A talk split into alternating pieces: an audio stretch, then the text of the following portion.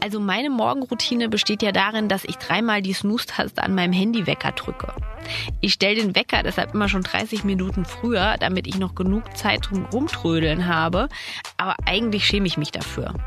Denn bis ich endlich aufgestanden bin, haben andere schon ein Dreiviertel Liter lauwarmes Zitronenwasser getrunken, ein intensives Workout gemacht und meditiert. Wie machen die das? Und wie schaffe ich es endlich, eine sinnvolle Morgenroutine zu finden? Darüber spreche ich heute mit Nathalie Blome, Psychologin und Studienberaterin der Uni Heidelberg. Nathalie ist 28 Jahre alt, hat einen Master in Psychologie und eine Weiterbildung in systemischer Therapie und Beratung gemacht. Seit vier Jahren arbeitet sie in der zentralen Studienberatung der Uni Heidelberg und berät Studierende genau zu diesem Thema Prokrastination und Gewohnheiten. Und ich bin gespannt, was sie uns heute für Tipps geben kann. Hallo Nathalie, schön, dass du da bist. Hallo Verena. Du unterrichtest an der Uni Heidelberg einen Online-Kurs zum Thema Ziele erreichen, Motivation erhöhen. Und die Beschreibung zu diesem Kurs, die hat mich total angesprochen. Denn da heißt es, kennen Sie das? Sie sind hoch motiviert in die Woche gestartet, inklusive Porridge, Meditation und frühem Lernbeginn. Aber schon nach ein paar Tagen gibt es stattdessen Schokocremebrot. Sie schlafen aus und beginnen erst mittags mit dem Lernen. Sie sind zurückgefallen in ihren alten Trott. Ja, ich kenne das. Was mache ich falsch? Wahrscheinlich willst du zu viel auf einmal. Das ist zumindest das, was ich bei den KursteilnehmerInnen dann merke, dass es oft so eine Idee ist, okay, ich möchte mir das angewöhnen und das und es ist so ein, so ein Schwarz-Weiß-Denken. Also die haben dann das Ziel, okay, ich möchte morgens früh aufstehen, den Porridge haben, Sport machen und dann lerne ich auch noch diszipliniert und dann bekomme ich gute Noten und dann ist es so das Leben, was ich haben möchte. Und wenn dann einmal das frische Obst leer ist und es das Schokocremebrot gibt, dann ähm, sagen sie schon, oh, heute ist egal und äh, dann lerne ich auch nicht oder dann mache ich auch nicht den Sport. Und ja, da macht man sich halt selber sehr schwierig, wenn man quasi von einer Abweichung schon definiert, dass der Tag nicht mehr gut war. Und genau, also das ist meist der Punkt, dass man zu viel auf einmal will und denkt, es ist nur geschafft, wenn jeder einzelne Punkt auf meiner Liste abgehakt ist. Das heißt also, wenn ich eine Morgenroutine anfangen will, erstmal nur einen Punkt. Also erstmal niedrigschwellig mit dem Frühstück einsteigen, bevor ich mir dann auch den Sport vornehme. Genau weil sich so eine neue Gewohnheit angewöhnen, das braucht am Anfang schon Willenskraft und Energie. Und die Willenskraft, die man jeden Tag hat, die ist nicht unendlich, sondern das ist so eine Ressource, die man trainieren kann. Aber ja, wenn man schon ähm, morgens sich dazu bringt, dass man sich dieses Frühstück zubereitet, sollte man sich auch so einfach wie möglich machen und erstmal eine Gewohnheit in den Tag integrieren ähm, weil dann irgendwann auch die Willenskraft sinkt, die man braucht. Also dann ist es einfach eine Gewohnheit geworden. Das ist ja auch das Ziel dabei, dass man das dann automatisch macht. Und ähm, genau, dann wird's einfacher. Was ist denn wissenschaftlich definiert eigentlich eine Gewohnheit? Also ich halte mich gern an die Definition von Bas Verplanken. Das ist so ein Sozialpsychologie-Professor. Er sagt, Gewohnheiten sind Verhaltensweisen, die wir regelmäßig in einem stabilen Kontext ausüben, ohne viel darüber nachzudenken. Und das sind auch so die drei Kennzeichen, ja, an denen man eine Gewohnheit ausmachen kann, nämlich man macht es regelmäßig, der Kontext ist der gleiche, wobei Kontext da jetzt auch was weiter definiert ist und man denkt nicht viel darüber nach. Eine Gewohnheit, die ich beispielsweise habe, die man äh, da einordnen könnte, wäre, dass ich morgens Kaffee trinke. Das ist das, was ich nach dem Fertigmachen als erstes mache. Also so beginnt mein Frühstück. Und das mache ich äh, jeden Morgen. Ich denke nicht viel drüber nach. Es läuft automatisch ab. Und der stabile Kontext ist natürlich einerseits an den meisten Morgenden wache ich hier in meiner Wohnung auf, aber bei dieser Kaffeegewohnheit ist der stabile Kontext der Morgen oder das Frühstück, weil ich auch, wenn ich woanders bin, schaue, dass ich einen Kaffee bekomme. Also das ist die Gemeinsamkeit dabei. Und wie kriege ich das jetzt hin, dass nicht der Kaffee ähm, dieser Impuls ist, was ich jeden Morgen machen will, sondern mein 15-minütiges Sporttraining? Am besten nutzt du was, was du schon hast als Gewohnheit, wie zum Beispiel den Kaffee und verknüpfst es damit. Also, was du jetzt auch schon gesagt hast, was eine gute Idee ist, ist, dass man vorher ganz genau definiert, was möchte ich mir denn angewöhnen und die Entscheidung, die du dann in diesem Moment morgens treffen musst, minimierst. Also du hast schon gesagt, ich, okay, 15-minütiges Sporttraining. Das heißt, es ist schlau, wenn du weißt, ich mache das für 15 Minuten und ich mache das vielleicht, also ich sag mir dann, ich stehe morgens auf, ich trinke als erstes ein Glas Wasser und wenn ich das Glas Wasser ausgetrunken habe, dann beginne ich mein Sporttraining. Also so wenn-dann-Aussagen, mit denen man sich so ein Signal setzt, die sind auch sehr hilfreich. Und ähm, was auch gut ist, wenn du schon vorher weißt, welche Übungen genau du machst oder was dein Sporttraining beinhaltet. Also was wirklich schwierig ist, wenn du dann dich morgens nach dem Glas Wasser hinsetzt und sagst, so, welches Workout-Video könnte mir denn heute gefallen? Äh, genau, da wirst du sehr lange brauchen und irgendwann auch sagen, ach komm, jetzt habe ich noch fünf Minuten, ich lasse es gleich.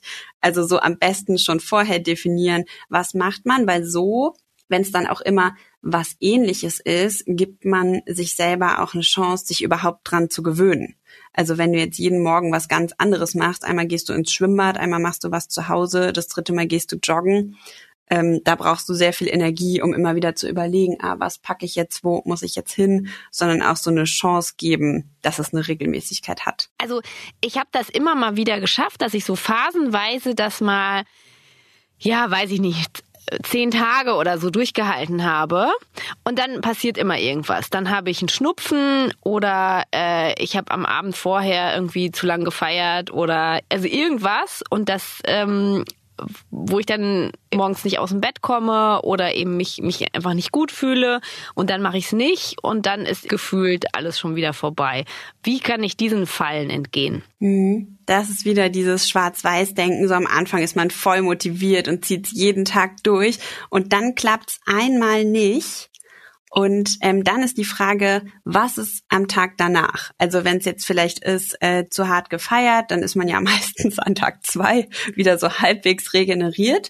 Das heißt, da wäre es wichtig, quasi wieder einzusteigen und ähm, sich nicht fertig zu machen dafür, dass man es jetzt einmal nicht geschafft hat, weil ganz ehrlich, man möchte ja auch kein Leben haben, wo es nicht möglich ist, mal einen Tag zu feiern und am nächsten Tag platt zu sein und dann zu sagen, ja nee, aber das bringt jetzt alles durcheinander, das geht überhaupt nicht mehr, so. Ähm, genau, also dass man quasi so da das Momentum behält und dann am nächsten Tag wieder einsteigt. Und was eine andere Möglichkeit ist, ähm, gerade wenn man jetzt beispielsweise krank ist und es geht mal so eine Woche, dass man wie so eine kleine Ersatzgewohnheit hat oder nur den Beginn dieser Gewohnheit ausführt.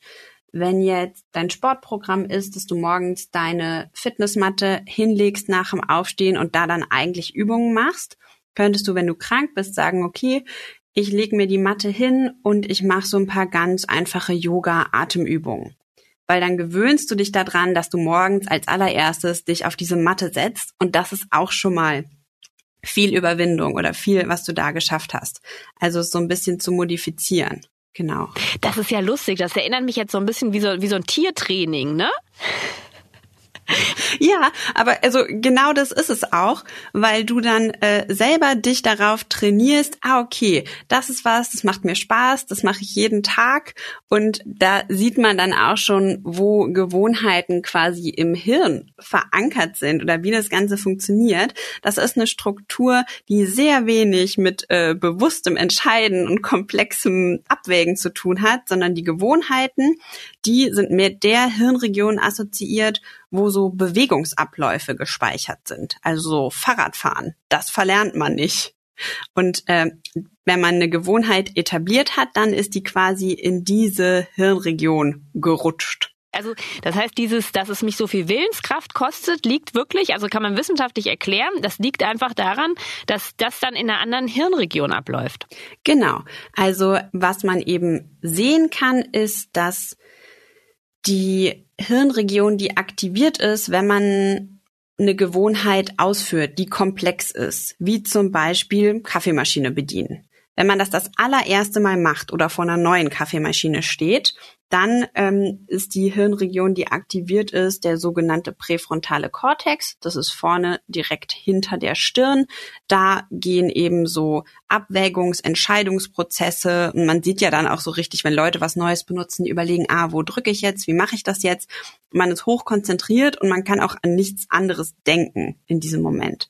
Und wenn man das aber jeden Morgen macht und es lernt, dann ist irgendwann die Hirnregion, die aktiviert ist und ähm, die man sehen kann, dass sie aktiv ist, das sind die, die Basalganglien, die eben für Bewegung zuständig sind. Ich meine, klar, um eine Kaffeemaschine zu bedienen, muss man dann seine Finger bewegen, ähm, Bewegungen ausführen und dann lässt irgendwann das Leuchten im Präfrontalkortex nach. Das heißt, es ist jetzt auf einer anderen Ebene gespeichert und es läuft eben automatisch ab und man kann dann morgens beim Kaffee drüber nachdenken, mache ich jetzt dieses Workout oder nicht oder über andere Sachen. Und wie lang dauert das, bis das von der einen äh, Gehirnhälfte in die andere rutscht? Es gibt immer diesen Mythos, 21 Tage lang und dann ist es alles automatisch oder 30 Tage lang und dann ist es alles automatisch. Und ähm, wie du eben gesagt hast, du hast es vielleicht auch schon selber erlebt, auch wenn man es 30 Tage lang geschafft hat, ist es noch nicht automatisch. Das wäre ja auch ganz schlimm, wenn man nie wieder sich was abgewöhnen könnte, was man 30 Tage lang gemacht hat. Also das ist ganz unterschiedlich, wie lange das dauert. Das hängt nämlich davon ab, ob man das täglich macht oder wöchentlich, wie komplex diese Gewohnheit ist, auch von der eigenen Persönlichkeitsstruktur. Die gute Nachricht ist vielleicht, dass wenn man einmal etwas zur Gewohnheit gemacht hat, dann ist es auch einfacher, wieder einzusteigen. Das heißt, wenn du jetzt schon mal einen Monat dieses Workout gemacht hast von 15 Minuten und es einen Monat nicht machst, ist es aber danach einfacher einzusteigen, als wenn du es noch nie gemacht hättest. Also jede Wiederholung stärkt diese neuronalen Verbindungen es gibt ja quasi gefühlt auf YouTube eine Million 30 Tage Planken, 30 Tage, weiß nicht was. Das macht schon Sinn, diese 30 Tage Programme zu machen. Total, weil man das jeden Tag übt und man committet sich auch auf eine bestimmte Zeit. Und es ist ja einfacher zu sagen, ich mache das jetzt mal 30 Tage, als zu sagen, ich mache das jetzt für den Rest meines Lebens. So. Das, also es wirkt ja auch gar nicht so unbedingt verlockend, sondern es ist schon total gut, sich für eine gewisse Zeit zu committen und dann mal zu gucken, mache ich da jetzt weiter oder nicht. Und ja, diese tägliche Übung hilft da auf jeden Fall. Es gibt ja auch Dutzende dieser Habit-Tracker-Apps. Wie sinnvoll ist denn sowas? Das ist total sinnvoll, wenn man es richtig nutzt. Also welchen äh, Fehler ich öfters sehe, ist, dass die Leute dann eben eine wahnsinnig lange Liste haben quasi diese 15 Gewohnheiten will ich mir neu antrainieren und dann track ich noch ähm, alles andere, also noch 30 Sachen zusätzlich, die ich eh schon mache. Und äh, die sind dann total gestresst und nur noch am Tracken. Und ähm, da würde ich empfehlen, so maximal mit fünf Sachen mal anzufangen. Und was ich sonst noch tracke, ist beispielsweise, ähm, ob ich es geschafft habe, vor 11 Uhr schlafen zu gehen oder was ich zum Beispiel tracke, ähm, weil ich Migräne habe, ich tracke, wie oft ich Schmerzmedikamente nehme. Also weil ich auch einfach gucken muss, an wie vielen Tagen im Monat das ist. Und wenn man sich das dann anguckt über ein, zwei Monate hinweg, ist es spannend zu sehen, wie die Sachen zusammenhängen. Beispielsweise könnte man dann sehen, ah, an den Tagen, wo ich es geschafft habe, vor elf im Bett zu sein, habe ich morgens ähm, auch mein Workout gemacht und dann hatte ich wahrscheinlich keine Migräne. Also so zu gucken, wovon hängt es ab und an welcher Gewohnheit, auf welche kann ich mich konzentrieren, so dass es quasi danach leichter fällt. Also um so Muster rauszufinden, kann das total hilfreich sein und sich zu motivieren, auch so dieses Häkchen zu machen. Es gibt doch auch so Bücher von Habits of Highly Effective People und dann steht da, die stehen alle schon um 5 Uhr auf und machen morgens ihr Bett. So, das wäre für mich zum Beispiel gar nichts mit dem um 5 Uhr aufstehen, weil ich einfach keine Morgenperson bin. Aber ähm, das Bett machen, das kann was sein, was einfach total gut tut, weil man so ein kleinen Willensaufwand hat, aber man hat einfach schon was geschafft und das gibt einem so einen Push. Also dieses kleine Sachen abhaken, kleine Sachen für sich tun, das kann sehr motivierend sein für den weiteren Verlauf des Tages. Tatsächlich sind ja auch Manager irgendwie ähm, auf diese Morgenroutinen total scharf. Ja, also es gibt da eben unzählige Bücher und immer wieder wird aufgezählt. Ähm, Gerade vor ein paar Monaten gab es wieder einen Artikel im Handelsblatt, so die Morgenroutinen von Managern. Und dann ist da der Apple-Chef, der steht um vier Uhr auf, um äh, User-Kommentare zu lesen und ähm, andere. Der muss aber wirklich hart im Leben sein. Mhm, ja. Du, es, ne, keine Ahnung, ob es stimmt. Das ist ja auch so lustig, weil um, um Morgenroutinen habe ich so den Eindruck, ranken sich auch ganz viele Mythen. Also ich habe zum Beispiel gelesen, dass Ludwig van Beethoven soll jeden Tag damit begonnen haben, dass er 60 Kaffeebohnen abgezählt hat, aus denen er seinen, seinen Kaffee gebrüht hat. Und Frankreichs bekannter Schriftsteller Victor Hugo ließ sich angeblich regelmäßig durch einen Gewehrschuss wecken, hat dann zwei rohe Eier gegessen und anschließend auf dem Dach seines Hauses in Wasser gebadet, was er die Nacht über hat da draußen stehen lassen. Mhm.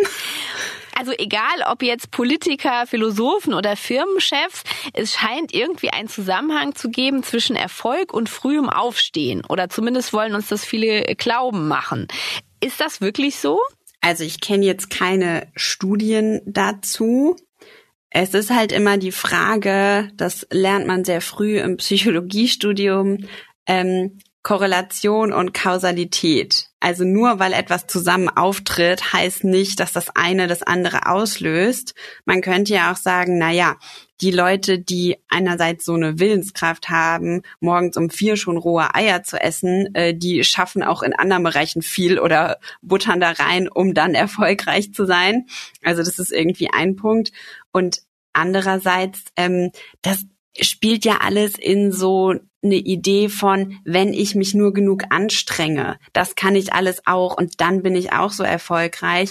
Und da spielen ja so viele andere Faktoren noch mit rein. Ich glaube, das ist einfach sehr bequem für so eine Wirtschaftselite zu sagen, ja, du musst einfach nur morgens früh dein Bett machen äh, und dann wird dein Leben genauso sein. Darf ich mich denn selbst dafür belohnen, äh, wenn ich dann meine Morgenroutine geschafft habe? Also wenn ich zum Beispiel fünfmal hintereinander das geschafft habe, mit früh ins Bett gehen und meinen Sport machen? Ja, auf jeden Fall. Und du hast gerade schon gesagt, wie es am schlausten ist, das zu machen. Nämlich dieses, wenn ich das fünfmal hintereinander geschafft habe. Belohnungen und Gewohnheiten haben so eine besondere Beziehung, weil Gewohnheiten, die man sich automatisch antrainiert, wie dass ich morgens Kaffee trinke, da ist die Belohnung schon inbegriffen. Also ich trinke den ja, weil er mir schmeckt und ich danach ein gutes Gefühl habe und schön finde, mit der Tasse warmen Getränks da zu sitzen. Das heißt, ähm, quasi Gewohnheiten, die sich natürlich formen, die sind in sich belohnend. Und wenn man sich jetzt was Neues antrainieren möchte, wie das früh ins Bett gehen und den Sport, dann wäre es nicht so hilfreich, dann nach dem Sport jedes Mal die Lieblingssüßigkeit zu essen, weil dann gewöhnt man sich an die Lieblingssüßigkeit und nicht an den Sport. Also man kann sich auch an eine Belohnung gewöhnen. Deswegen würde ich eher empfehlen, sich damit so selber zu überraschen mit diesen Belohnungen. Also zu sagen, wenn ich es jetzt fünfmal geschafft habe, dann kaufe ich mir heute Abend das oder das oder ich gehe in den und den Film ins Kino, den ich schon länger sehen wollte. Also die Belohnungen auch abwechseln und zeitlich variieren. Hast du denn auch eine Morgenroutine abseits von dem Kaffee?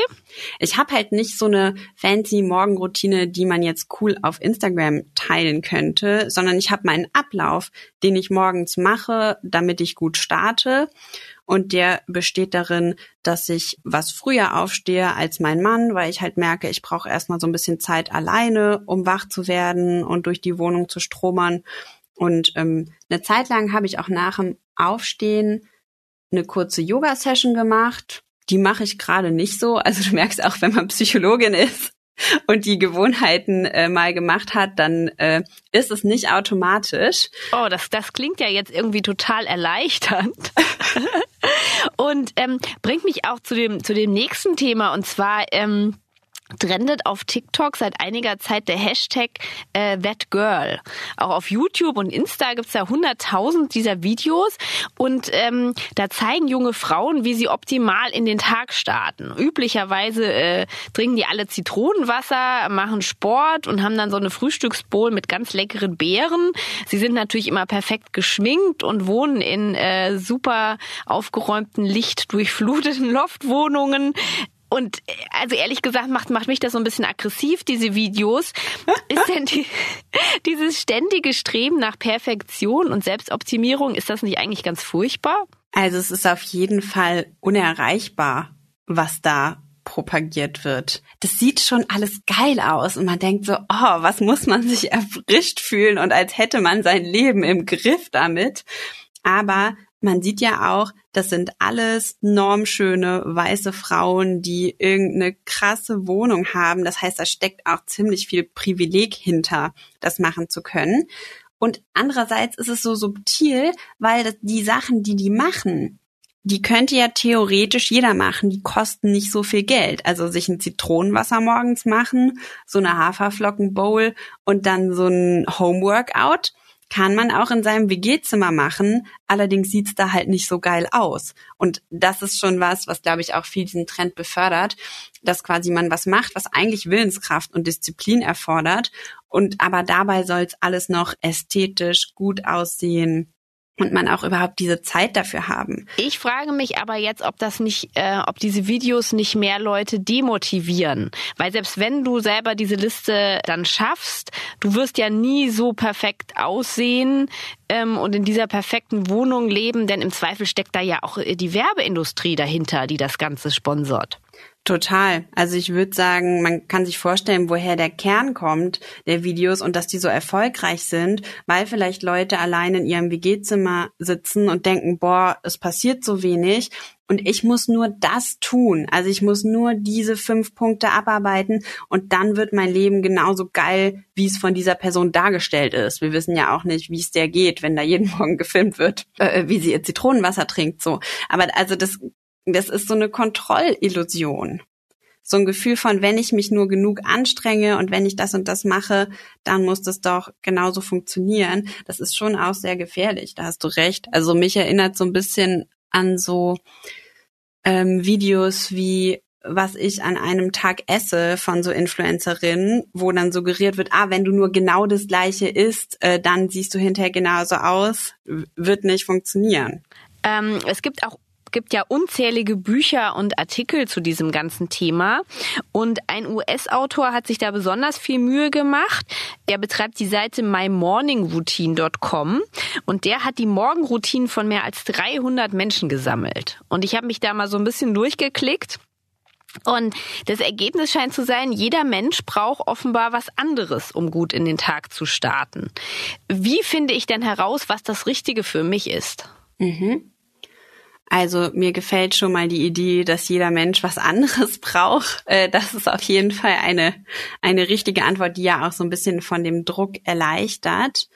Ja, da würde ich tatsächlich empfehlen, gar nicht so viel zu gucken, also vielleicht auf dieser Seite, die du gesagt hast, da kann man gucken, weil das wohl sehr unterschiedliche Sachen sind, aber nicht so viel auf den sozialen Medien zu gucken, weil da eben ja immer Sachen stehen, die gut aussehen nach außen und die auch äh, gewertschätzt werden. Also ich habe noch niemanden gehört, der sagt, der also der auf Social Media stolz sagt, ich gucke erstmal eine Viertelstunde Fernsehen morgens.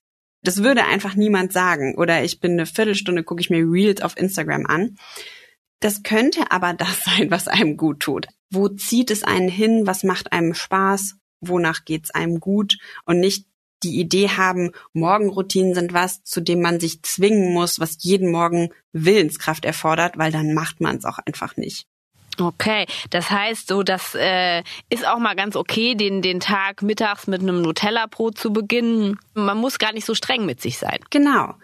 Was ich noch als Tool ganz konkret empfehlen kann, um sich neue Gewohnheiten anzugewöhnen und aber auch zu überprüfen, ist das denn was, was ich in meinem Leben haben will? Das ist das sogenannte WOOP-Modell, also W-O-O-P. Das ist von einer Hamburger Professorin sehr lange erforscht worden. Die heißt äh, Gabriele Oetting. Und man findet es auch im Internet unter Whoop. Und ähm, da ist die Idee, dass man quasi erstmal seinen Wunsch formuliert, was man denn tun möchte. Und so ganz konkret sagt, sowas wie, ich möchte jeden Morgen nach dem Aufstehen eine Viertelstunde Sport machen was ist das Allerschönste, was dabei rauskommen könnte, wenn ich das mache? Wie fühle ich mich dann? Äh, wie fühlt sich das morgens an? Was macht es mit meinem Körpergefühl? Also das schreibt man sich ganz detailliert auf. Und dann kommt der entscheidende Schritt, weil in diesen ganzen anderen äh, Morgenroutinen denkt man, man muss nur positiv denken und man muss es nur wollen und dann klappt's schon. Nämlich fragt man sich bei dem zweiten O, was ist das Obstacle? Was ist das Hindernis? Was ist das größte Hindernis, was mich daran hindert, das zu tun? Und das könnte eben sein, wie bei mir, ich möchte morgens einfach länger schlafen. Oder wenn man diesen Sport machen will, es regnet. Oder ich will noch länger mit meiner Partnerin im Bett liegen und kuscheln. Sowas. Und dann muss man sich bei diesem Obstacle ganz ehrlich fragen, ist es mir das wert oder nicht? Und das machen viele Leute, wenn sie sich versuchen, eine neue Gewohnheit anzutrainieren, oft nicht, sondern sie sehen nur dieses äh, perfekte Outcome und so wird es sein und fragen sich nicht, was könnte dem entgegenstehen. Wenn man sich das dann gefragt hat in diesem Modell, dann und sagt, okay, es ist mir das wert, ich möchte das trotzdem machen, dann macht man sich einen Plan, wie man das Hindernis überwinden kann. Und das sind dann so Wenn-Dann-Pläne. Also, dass man sagt, okay, wenn ich morgens aufwache und es regnet, dann ähm, gehe ich nicht joggen, sondern dann mache ich zu Hause eine Viertelstunde Seilspringen. Also dass man schon für diese möglichen Hindernisse ganz konkret formuliert, was man dann tun könnte. Jetzt mein größtes Hindernis äh, wäre in dem Fall, ich drücke einfach total gerne die Snooze-Taste an meinem Wecker. Und ähm, da würde mir jetzt spontan auch nichts einfallen, wie ich das, wie, wie meistere ich diese Hürde. Mhm. Die Snooze-Taste ist schon gefährlich. Ich sehe den Punkt. Ähm, da gäbe es mehrere Sachen. Da würde ich dir tatsächlich empfehlen, dass du die Rahmenbedingungen veränderst, so dass du dir die Entscheidung leichter machst. Eine Möglichkeit könnte sein, den Wecker ans andere Ende des Zimmers zu stellen ähm, so dass du einfach aufstehen musst, damit er ruhig ist. So und oft ist dieses einfach schon aufgestanden seine Sache. Ähm, was auch helfen könnte, wäre sogenanntes Reverse Snoozing. Äh, da habe ich jetzt neu von gehört und das könnte hilfreich sein, nämlich dass man einmal auf Snooze drückt, und es ist ja meist so acht Minuten oder so, und sagt, okay, jetzt stehe ich auf, ich committe mich für acht Minuten aufzustehen. In den acht Minuten darf ich alles machen, was ich will, außer im Bett zu liegen. Nach acht Minuten, wenn der Wecker wieder klingelt, du darfst dich sofort wieder hinlegen, wenn du das willst. Also, dass man da so ein bisschen trickst. Also, der Wecker klingelt, dann stehe ich auf und ähm, keine Ahnung, sitze aber einfach auf der Bettkante und lese äh, Twitter oder, oder scroll bei Insta. Dann ist die Snooze-Phase vorbei, dann lege ich mich wieder hin. Nee, im Idealfall legst du dich nicht wieder hin. also genau, wenn du dich dann wieder hinlegst, dann ist wirklich vielleicht das Hindernis einfach zu groß. Die Idee wäre, dass ich dann keinen Bock mehr habe, mich hinzulegen, was auch genau, wird, weil klar, wenn ich acht Minuten irgendwie durch Insta gescrollt habe oder genau Genau, oder einfach schon mal sagen, okay, ich fange mein acht Minuten meines Tages, ich fange schon mal an, ich putze schon mal die Zähne, ich darf mich ja nach acht Minuten wieder hinlegen. Also, dass man einfach schon sich nur für diese acht Minuten committet. Das kann man übrigens auch nutzen, wenn man jetzt an einer Hausarbeit zu schreiben hat oder für eine Klausur lernen will, dass man sagt, weil häufig dieser Einstieg so schwer fällt. Ich committe mich jetzt für zehn Minuten daran zu arbeiten. Nach zehn Minuten darf ich aufhören, weil es ist viel leichter, nur für zehn Minuten sich festzulegen. Und häufig ist man dann schon so drin, dass es dann leichter ist, weiterzumachen. Das klingt nach einem guten Trick. Also das werde ich auf, auf jeden Fall ausprobieren. Ähm, wie gewöhne ich mir denn was ab? Umgewöhnen ist immer besser als abgewöhnen. Abgewöhnen ist total schwierig. Wenn ich jetzt beispielsweise die Gewohnheit habe, beim Lernen irgendwann auf mein Handy zu gucken und mich davon ablenken zu lassen, dann ähm, kann man an verschiedenen Punkten ansetzen.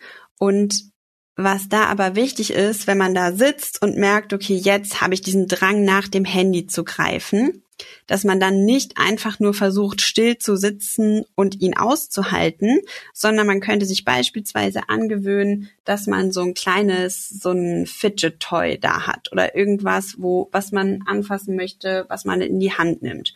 Man könnte auch einmal aufstehen und sich strecken dass man nicht sowas unterdrückt, was da ist und auf einen Reiz reagiert, sondern dass man das quasi umlenkt. Man könnte auch ganz bewusst einmal vom Lernstoff weggucken und sich sagen, so, und jetzt mache ich weiter und dann wieder die Energie darauf lenken. Bei mir ist es so, ich esse dann gern irgendwie das äh, Stück Schokolade, wenn ich nicht weiterkomme. Äh, total blöd, würde ich mir gern abgewöhnen, aber wüsste ich jetzt nicht so richtig, was könnte denn da der Ersatz sein? Mhm. Ich kann dir schon sagen, eine Möhre ist es wahrscheinlich nicht. Der erste Schritt, und das klingt so, als hättest du den schon gemacht, ist da auch zu gucken, was ist der auslösende Reiz? Und du hast gesagt, du kommst nicht weiter. Ähm, viele sind noch an einem Punkt davor, dass sie sagen, ja, ich esse dann immer ein Stück Schokolade und ich glaube, es ist, weil mir langweilig ist. Häufig ist das aber auch so ein Frustrationsgefühl. Also das ist genau an dem Punkt, wo man dann nochmal sich richtig anstrengen muss oder wo es irgendwie schwierig wird. Und da kann man dann mal ausprobieren. Was ist es denn, was mir dieses Stück Schokolade gibt? Es gibt dir ähm, einen kleinen Genussmoment, also was, worüber du dich freust. Es gibt dir eine Pause. Es gibt dir Energie und es gibt dir auch eine emotionale Ablenkung von dem Gefühl, was du da gerade hast. Und das wäre was, wo ich empfehlen würde, mal zu gucken, wenn ich regelmäßige Pausen mache, was passiert dann? Wie oft brauche ich dann dieses Stück noch? Oder wenn ich äh, weiß, dass ich zwischen Frühstück und Mittagessen, dass ich dann irgendwie einen Muffin und eine Banane esse, brauche ich dann das Stück Schokolade auch noch? Oder brauche ich vielleicht, dass ich kurz aufstehe und mit jemandem drüber rede, wie nervig das gerade ist? Also welche von diesen Funktionen des Stück Schokolade soll dadurch erfüllt sein? Und ich meine, es könnte natürlich auch völlig okay sein, ein Stück Schokolade zu essen. Dann versuche ich doch mal, das zusammenzufassen. Also, für meine Morgenroutine darf ich mir nicht zu hohe Ziele stecken. Also, ich fange erstmal niedrigschwellig an mit Glas Wasser, Yogamatte ausrollen, kurzes, schaffbares Sportprogramm, was ich mir vorher überlege. Und am besten nehme ich mir dann auch einen Zettel oder so einen, so einen Habit-Tracker, wo ich das ähm, dann ankreuze und auch diese Muster äh, verfolgen kann. Das wäre jetzt so ein, so ein erster Ziel und vor allem nehme ich jetzt mit, nicht zu streng mit sich sein, nicht jetzt komplett verzweifeln, weil man es nach zehn Tagen mal einen Tag nicht geschafft hat, ähm, sondern wie du gesagt hattest, also auch wenn es mir schlecht geht oder so, dann rolle ich halt die Matte aus, setz mich drauf, mach mal nicht das Sportprogramm, sondern meditiere vielleicht, aber fühle mich dann nicht so furchtbar, wie ich das halt bis jetzt immer tue. Ja, genau. Das klingt so, als, als ob ich das, als ob das machbar wäre. Ich, ich werde vor allem dieses äh, Reverse Snoozing um, äh, unbedingt mal ausprobieren. Da werde ich dann Bescheid sagen, ob es geklappt hat. Aber das wird jetzt mein, mein Neujahrsvorsatz. Reverse Snoozing und die 15 Minuten Sport am Morgen. Hast du denn noch was, was du unseren äh, Hörerinnen mit auf den Weg geben magst? Also Punkt eins auf jeden Fall, seid nicht so streng mit euch und äh, glaubt nicht alles, was ihr auf Social Media seht. Also das ist ein ganz wichtiger Punkt. Und für diejenigen, die studieren oder überlegen, ein Studium aufzunehmen, wenn ihr Fragen habt oder Unterstützung möchtet bei der Studienwahl oder bei ähm, Herausforderungen im Studium, kommt zur Studienberatung. Jede Universität hat eine zentrale Studienberatung und ihr könnt euch da kostenlos beraten lassen. Ich wusste das leider mein ganzes Studium nicht und ich möchte jetzt, dass möglichst viele Leute das wissen. Und das heißt auch schon für Schülerinnen und Schüler ist es möglich, sich zu informieren, welche Studiengänge gibt's, wie komme ich gut dahin. Und es ist wirklich ein Angebot, ja, was es sich lohnt zu nutzen. Super, also dann danke ich dir für dieses Gespräch. Ähm, ich habe da jetzt wirklich richtig viele gute Tipps mitgenommen und ähm, ich, ich freue mich jetzt auch richtig drauf, die auszuprobieren. Ja, dann wünsche ich dir viel Spaß dabei und einen guten Start mit den neuen Gewohnheiten im neuen Jahr und dass die ja möglichst schnell sich so automatisieren und dir richtig Spaß machen. Dankeschön. Tschüss. Mach's gut. So, ich habe den Eindruck, dass mit den Tipps von Nathalie in diesem Jahr wirklich was aus meinen Neujahrsvorsätzen werden kann und ich bin wirklich motiviert. Ich hoffe, es geht euch auch so. In zwei Wochen wird Florian hier die nächste Gästin interviewen und wenn ihr einen Wunsch habt, wen wir mal einladen sollen, dann meldet euch bei uns. Schreibt uns einfach eine E-Mail an und was machst du at spiegel.de. Schön, dass ihr dabei wart. Bis zum nächsten Mal.